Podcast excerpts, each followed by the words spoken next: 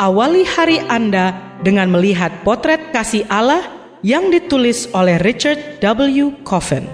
Melalui renungan pagi ini, kita akan mempelajari karakter Allah yang menuntun kita kepada kasihnya. Bersama Pendeta Andre Daimbani, selamat mendengarkan. Shalom, selamat pagi saudaraku. Renungan pagi kita hari ini 3 Agustus berjudul Dicobai dan diuji. Ayat intinya diambil dari Matius 4 ayat 1. Demikian firman Tuhan. Maka Yesus dibawa oleh roh ke padang gurun untuk dicobai iblis. Mari kita dengarkan penjelasannya. Setelah dibaptis, Yesus pergi ke padang gurun dengan suara dari sorga terus bergema di telinganya. Inilah anakku yang kukasihi, kepadanya lah aku berkenan. Dicatat dalam Matius 3 ayat 17. Tetapi pencobaan menghambat langkahnya. Iblis menyampaikan tiap pencobaan itu dengan apa yang dikenal sebagai syarat yang sederhana sebuah pernyataan bersyarat yang sederhana menyoroti kebenaran atau kenyataan yang diasumsikan dan ketimbang menggunakan kata jika, ia jelas-jelas memakai kata karena. Jika akan lebih membantu apabila kita menerjemahkan kata-kata pendahuluan iblis dalam mencoba Yesus itu dengan karena engkau anak Allah.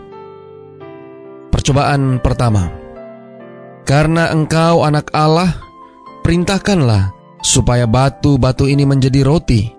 Sebagaimana dicatat dalam Matius 4 ayat 3. Tentu saja tidak ada yang salah dengan makan. Apalagi di akhir puasa yang 40 hari lamanya.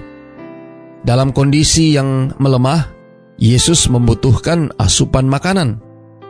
Jika tidak segera makan, maka ia akan mati dan misinya akan berakhir sebelum ia dapat menyembuhkan orang sakit, mengusir setan, membangkitkan orang mati, dan menyatakan kabar baik bahwa kerajaan surga sudah dekat. Pencobaan kedua, karena engkau anak Allah, jatuhkanlah dirimu ke bawah, sebagaimana dicatat dalam ayat yang keenam. Iblis telah membawa Yesus ke Yerusalem ke bubungan bait Allah dicatat dalam ayat yang kelima. Sebuah tradisi rabinik percaya bahwa jika Mesias datang, ia akan melompat dari puncak bait Allah dan tidak akan terluka. Mengapa tidak mempertunjukkan kemesiasannya?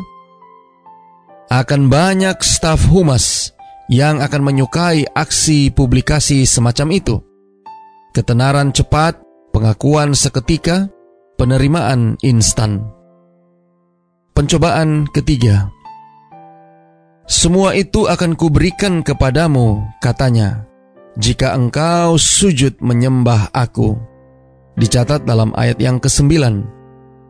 Dari sebuah puncak gunung, iblis menunjukkan kepada Yesus semua kerajaan dunia dengan kemegahannya sebagaimana dicatat dalam ayat yang ke-8. Sebuah jalan pintas. Yesus dapat menjadi raja segala bangsa. Mesias, keturunan Daud yang dinanti-nanti jika ia mau menyembah iblis. Tidak akan ada penderitaan di Getsemani.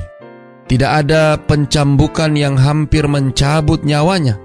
Tidak ada penyaliban yang mengerikan. Saudara-saudara yang kekasih di dalam Tuhan, Mengapa tidak? Karena yang pertama, hal tersebut dihasilkan dari sumber yang sesat. Yang kedua, Yesus tidak datang untuk memenuhi kebutuhan badaninya. Yang ketiga, ia tidak dilahirkan untuk menjadi selebriti. Dan yang keempat, tujuan tidak menghalalkan cara.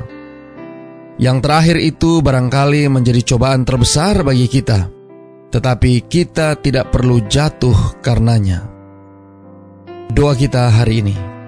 Bapa terima kasih, melalui renungan pagi ini, kami boleh belajar tentang satu hal yang sangat penting dalam kehidupan kami.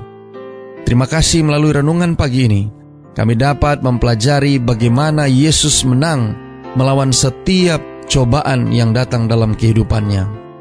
Tolong kami hari ini Bapa, biarlah dengan pertolongan kuasa roh kudusmu, kami pun juga boleh disanggupkan untuk boleh dapat mengalahkan setiap cobaan yang datang dengan pertolongan kuasa roh kudusmu.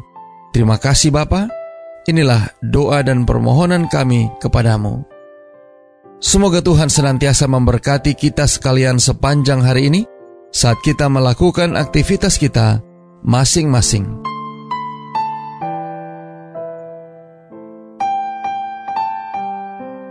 Demikianlah tadi pembahasan tentang potret kasih Allah. Semoga firman Tuhan hari ini dapat menjadi berkat bagi Anda. Sampai jumpa, Tuhan memberkati.